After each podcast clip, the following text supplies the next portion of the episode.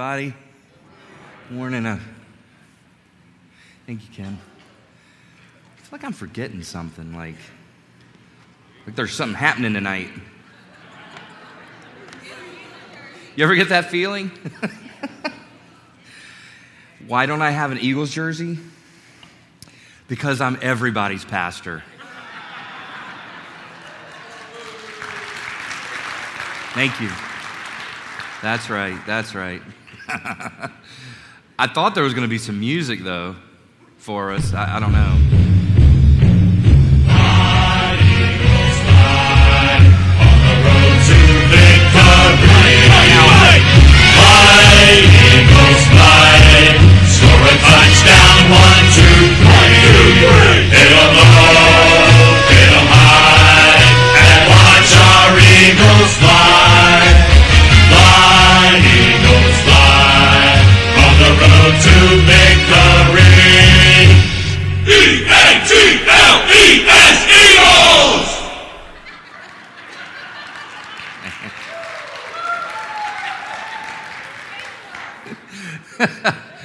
I don't know what to say. I, I admire you more now. Respect you even more for sitting through that so calmly. Oh my goodness. Hey, you know what? They, have never won a Super Bowl, and uh, so somebody came up to me and said, "Hey, we got we're, basically we're hijacking the service." okay, go ahead. I'm not the pastor anyway. It's cool. Pastor Tim's not here. Let's play. But Janet's here. Right? Yeah, that's my, my favorite mother in law is here. Um, this morning, I want to talk to you about the power of a personal vision. And I want to talk to you about when God gives you a vision for your life. Um, this week, I had a very interesting conversation. A friend of mine texted me and just had a really interesting question for me. Chris, do you have that? Where I can put that up? He said, When, how did you know you were called to devote your life to preaching the Word of God? When did you know what you were supposed to do with your life? So I said, Well, at 16, I answered him like a preacher, but I gave him a six point outline, just so you know. so if you're looking at that, like, wow, that's really uh, an outline there, Brad. At 16, I preached my first sermon. Some of you may not know that. Um, it went well. Uh, for me, I was done in like, we, I had like a 10 minute time slot, and I think I finished in three minutes. Uh, I enjoyed it. Other believers in the church affirmed the Spirit's work in my preaching. Uh, my youth pastor asked me if I'd ever considered becoming a pastor, and he encouraged me to after, after that. I took a course in college at 19 called Inductive Bible Study, and studied some Greek, and I really enjoyed it. I was just answering my friend uh, Chris. Opportunities began opening up for me to speak in different venues, and so I got better at it. Um, unbeknownst to me, when my dad was 26 years old, God called him to preach. He was going to go to seminary to learn, but decided not to. He, he told me later that um, he was going out to Indiana to seminary, and he thought, I've got a wife, I've got a son, this is scary. I don't know if I can do this. And I've got to take care of my family. So he decided not to. He told me God said to him, If you're not going to preach, then I'm going to take one of your sons. I never knew that. He told me only after I made a decision when I was 21 years old that I would go full time into vocational ministry. He hadn't wanted uh, to sway my decision, so he waited to tell me until after I'd made up my own mind. I'll never forget riding in the car with dad when he told me that. I, I ne- had never known that. Uh, my spiritual gifts are geared toward pastor shepherd work. Um, every preacher has their burning bush moment, like Moses, where God calls them to lead, in my opinion. You ever wondered what your calling is? I was just talking to my 14 year old son this week, and he just expressed, I think, what I have heard from 40 year olds from 50 year olds, from 60 year olds. He said, Dad, I just don't know what my calling is. Well, first of all, I was excited because I thought, wow, he's 14 and he's starting to feel like maybe he has a calling in this world. That's pretty cool. That's a sense of destiny. Like I'm here for a purpose. more than just to take up space and waste air. I want to do something for God. And he expressed something that I think a lot of Christians feel. We're just not sure what we want to be when we grow up. And we sort of spend a lot of our life trying to figure that out. Well, I want to look at a man today who was absolutely transformed when God gave him a vision for his life. Now, I believe that God has a plan for each of our lives. I believe that God has a vision for our lives. When God shows you what He wants your future to be like, it will radically change everything about you, about your past, your present, and your future. I've heard people who didn't have a father, who didn't have a family, and they had no future. And then all of a sudden, God comes to them, gives them a word, and everything changes instantly. Everything. All of a sudden, they have a heavenly father, they have a family, and they have a future so bright. Guess what? I just got to wear shades. That's how they feel all of a sudden. That's from the Lord. Well, there was a man in the Bible, he was a prophet. His name was Habakkuk. Now, men, I know this morning when you woke up and you ate that hot breakfast your wife made you, you know, when she put the Pop Tarts in the, in the toaster, you know.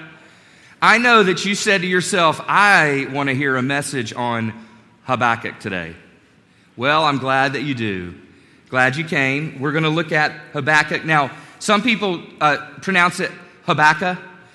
One spiritual giant said, Tobacco, Habakkuk. Can remember it that way. Or Habakkuk. But I want to share with you three insights about God's vision for your life.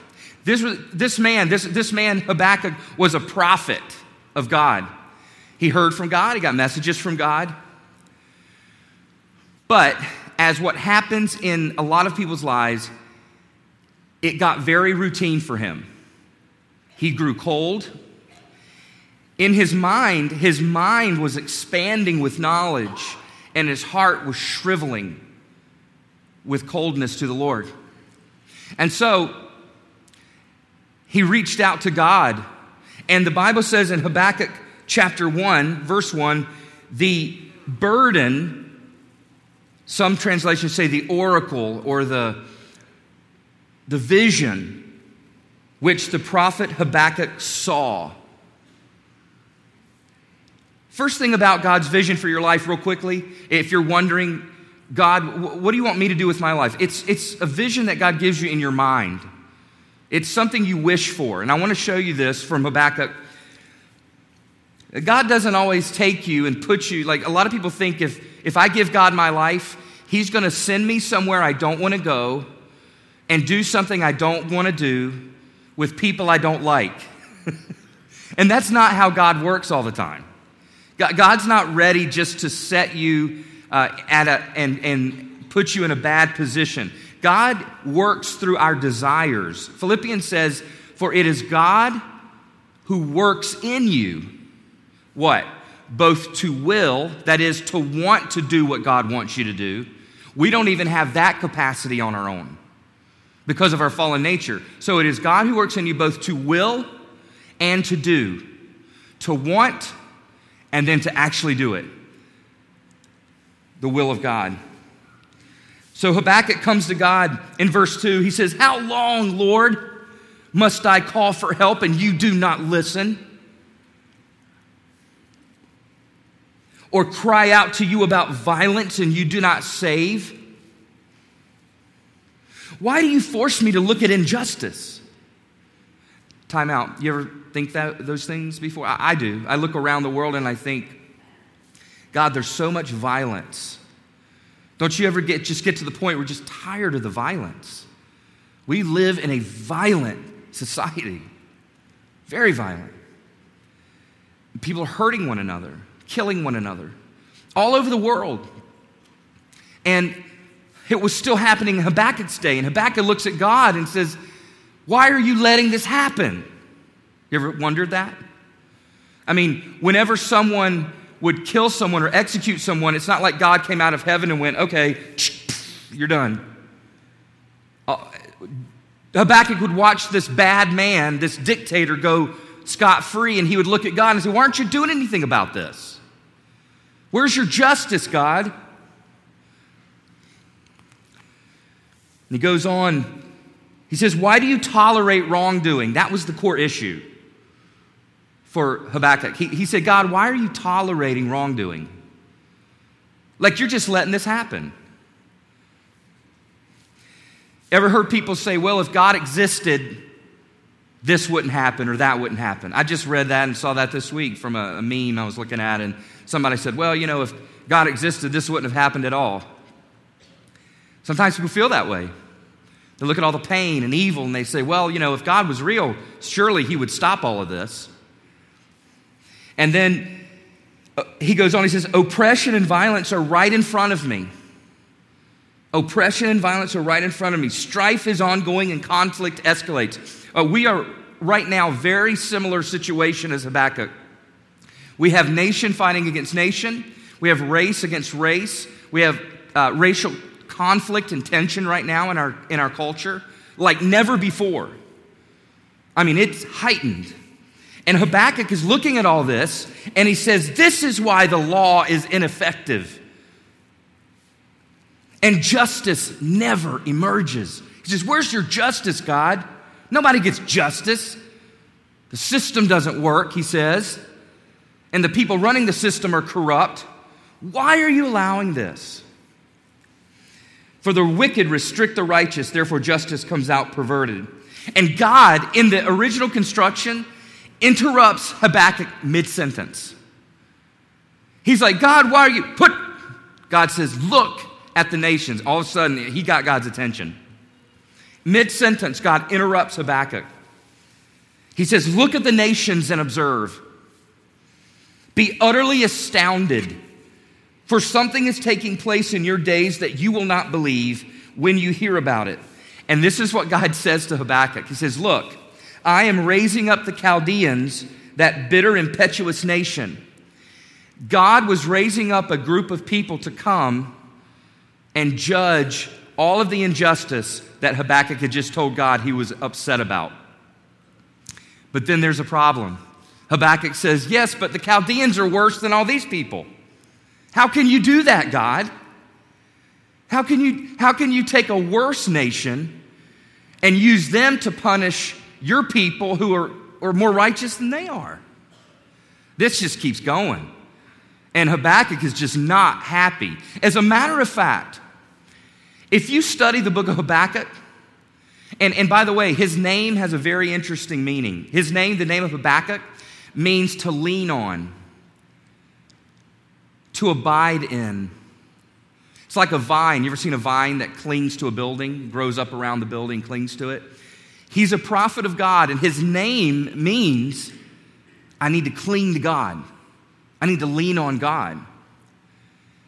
And, and yet, when you read and study on Habakkuk, do you know that he's given one of the worst nicknames in the Old Testament?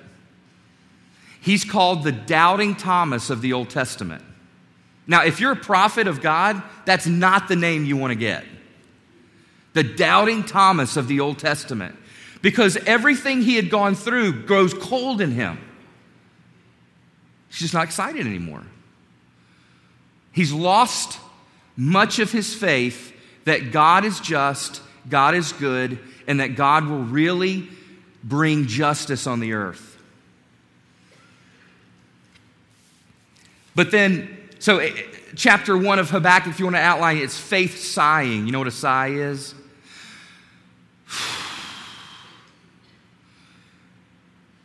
A sigh.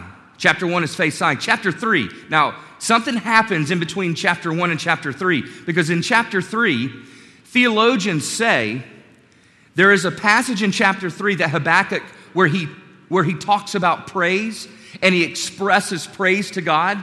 All of a sudden in chapter one, this guy who couldn't believe in chapter three is over the top in worshiping. Something has changed. Now, I'm not the brightest tool in the drawer, but I think it has to do with chapter 2. Something changed in between chapter 1 and chapter 3, and it's chapter 2. God comes to him and speaks to him. And I want you to notice Habakkuk chapter 2, verse 1 I will stand my watch and set myself on the rampart and watch to see what he will say to me. Now, Habakkuk was far from God in his heart. He was cold, he wasn't close to the Lord. Things were not going well for this prophet. And he gets angry and he prays to God, but he has this going for him. He knows enough to say, I'm going to set myself on the rampart. The rampart is the top of the fortified city of Jerusalem. And so, on top of the, the wall, there's a rampart that you can walk on and sit on and, and move around on. That's what he's talking about. He says, I'm going to get up on top of this wall and I'm going to sit here and I'm just going to wait for God to speak to me. I was talking to my son Wesley last night. He came in to my room while I was studying, and it's kind of funny because sometimes I'll study and I'll kneel down by my bed. Think I can get back up. and I'll, I'll kneel down by my bed and so he comes in and he just kneels down beside me, you know, and I'm typing, writing, and he goes, um, you know, we start talking about the Bible, and he says, Dad, you know, um, I pray, you know, but sometimes I feel like I'm talking to a brick wall. Well, I said, yeah, I know. I said, eh, sometimes it takes time, Wes.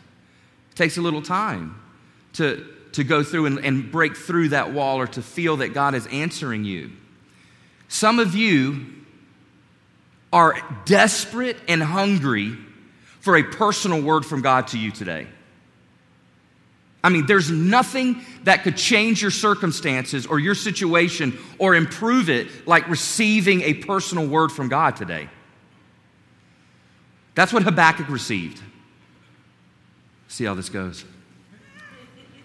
All right. Thank you. Thank you. I'll be here all day. Thank you. Couple of thoughts about hearing from God. One, go to the wall. Go to the wall. That means go to the rampart. Get isolated. Get alone with God. That's what I told Wes. I said, buddy, I said, you got to get alone with God. You, and what I mean is, you got to get away from everybody who's telling you what they think you ought to do, everybody giving you their opinion, reading all of the media and absorbing everything except God's voice. You got to get alone. You got to ask God for a word. A vision must be requested. You've got to ask God, God, what do you want to do with me? What do you want to do with my life? You see, for a lot of us, it's not hard to believe that God could use Billy Graham. It's not hard to believe that God could use Mother Teresa. It's not hard to believe. But it was hard for us to believe that God could use me, that God could use you. Go to the wall. While you're on the rampart, God will impart his vision to you. He will impart while you're on the rampart. When you get alone with God, God will speak to you. It's one of the things Wes and I were talking about. I said, as you grow and walk in the Lord, you're going to learn what God's voice sounds like. And it's kind of funny. We just got a new puppy, and, and uh, we're trying to teach it its name. His name's Bruno. Of course, Bruno doesn't know that yet. He's just a puppy. But I explained to Wes, I said, we're kind of like that with the Lord. The Lord calls us by name, but sometimes we don't know our name. We haven't, we haven't learned it yet. It's like Samuel in the Old Testament. God called out to Samuel. He thought it was Eli. It takes some time to recognize the voice of God in your life. What does he sound like in your life? That's a major issue in the Christian life. If, if we don't know what God's voice sounds like in our life, we're lost. And I don't mean lost like we're not going to heaven. I mean just floundering around going, how do I live this Christian life? We got to know God's voice. You got to go to the wall, go to the Word. That's what we're doing right now. I'm a Bible guy. I'm a Bible guy. And what I mean by that is, you know, if God is going to say something to me about my life, it's going to be through the scriptures. Like if, if God's going to give me this life altering, future prophetic thing about my life, some word, it's going to be through the scriptures. It's not going to be like reading Reader's Digest, and you know, it's not going to be watching um, the Notebook, a movie. You know, not, it's not going to be a song. It's going to be the Bible. It's going to be the scriptures. If if God's going to give me a word, this is what I'm going to build it on. You, you understand what I'm saying? And so that's that's what happens in a life. You've got to build your future on His Word. So you got to go to the Word, and you got to go to the wise. Ask people who you respect and trust and know know the Lord. And ask them, what do you think about this? So God's vision is something that He gives you in your mind. Secondly, God's vision is given for an appointed time. In other words, it's something you wait for. Well, that's a hard word, isn't it? Who likes to wait? When's the last time you put on your resume, I can wait like a champ? Bosses don't like that. They want you to be active and proactive. They don't want you to let any grass grow under your feet. But God says sometimes you have to sit right down in the grass and be still and know that I am God. Sometimes you have to slow down. Habakkuk chapter 2 Then the Lord answered me and said, Write the vision and make it plain on tablets that he may run who reads it. For the vision is yet for an appointed time. Cole, will you get me some water, honey? But at the end it will speak and it will not lie. Though it tarries, wait for it, because it will surely come. It will not tarry. Sometimes God may give you a vision in your life that He wants to happen at a later date. Does that make sense?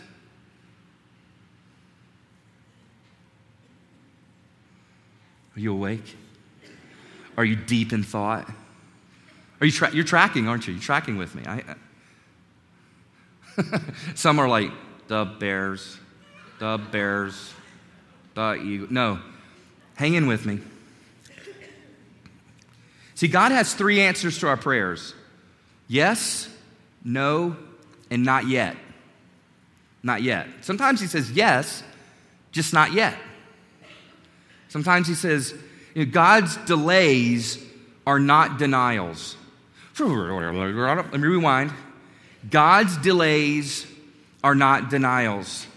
Cecil, thank you, buddy. I just get choked up with the Eagles. Thank you, buddy. The Eagles fight song came on. I'm just choked up a little bit. There's a divine timing in God's vision for your life. Thirdly, God's vision is given when you step across the line. Habakkuk 2 4 says, But the just shall live by faith. Um, how many of you have ever heard that phrase before? That phrase first appears in the Bible in the book of Habakkuk, the Old Testament book of Habakkuk that we're in today. God has used that phrase to transform millions of lives. I want to explain how. The Apostle Paul took that phrase from Habakkuk and wrote it in the book of Romans.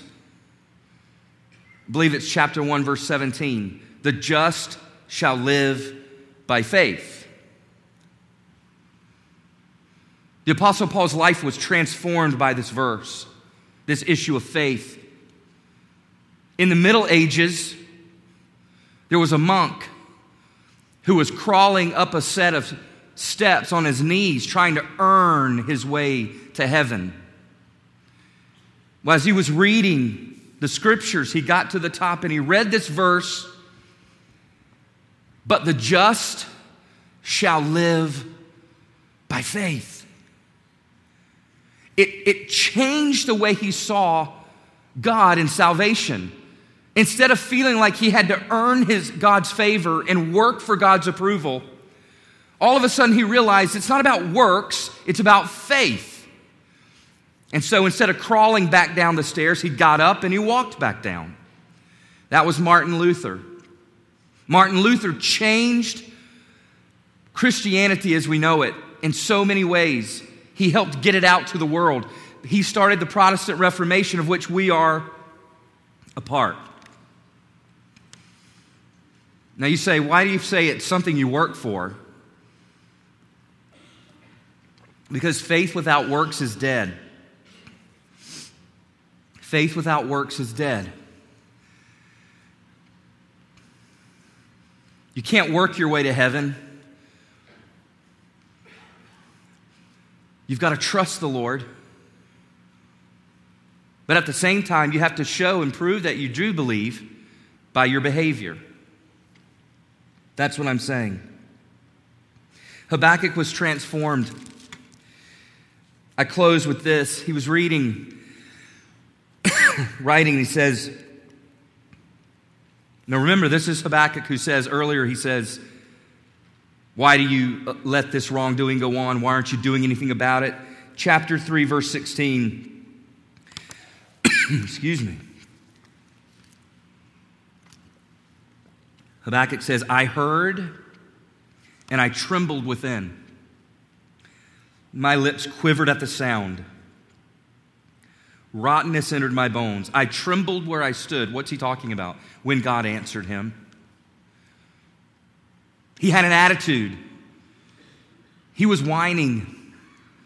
He was complaining. It says the burden which Habakkuk saw. Some translations, the complaint. He was just complaining. He's, he's got an attitude. He's whining. And then God answers. Mid sentence interrupts him, cuts him off, and says, Now look at what I'm doing. He goes on and he says, I trembled where I stood. Now I know what I must do. He says, Now I must quietly wait for the day of distress to come against the people invading us. I've got to wait for God's justice. I've got to trust. I've got to wait on God's promise. You ever had to wait for God to accomplish something in your life that He said He would do? You know what's funny? And it's, it's kind of interesting to me. It just really hit me last night. The outline of the message I'm talking with you about this morning, you know, the three points I had and all that, I wrote that down over 10 years ago. I just one day I was sitting down in my journal and I was just writing out some thoughts about God's vision for your life, for my life. I said, what is God's vision? You know, God, well, you mean it's, He gives it to our mind. It's something you see. Because I remember when God showed me what He wanted me to do with my life, was very visual in my mind, and I, I knew it was from Him. So I just started writing that down.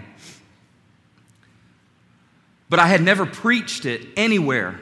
This is the first time I've ever preached this outline, this message in this way. I remember thinking, God, you, you had that outline and you you wanted me to preach it like over 10 years later? That's kind of cool. It was a fresh word that God is doing in my life right now. Abraham, when God said to him, You're going to be a father of many nations, as the stars of heaven will be the seed of, of your will be your children, he had to wait 25 years before God gave them Isaac the child of promise. That's not overnight, that's 25 years. God doesn't reckon time the same way you and I do.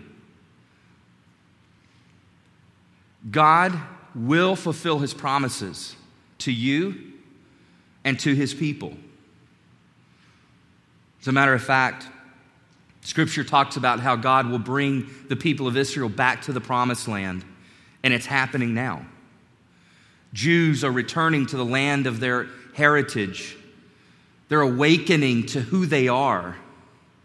And they're beginning to make a pilgrimage back to Jerusalem, back to Israel, to understand who they are as God's people. It's taken a long time for that to happen, but it's happening. God will fulfill his promises to you. And when he gives you a vision, he says, though it tarries, wait for it. Wait for it. Let the game come to you. Let God's vision for your life come to you. Don't rush it. Don't force it. Don't try to manufacture it. Live by faith. Trust the Lord. Would you close your eyes, bow your head with me just for a moment?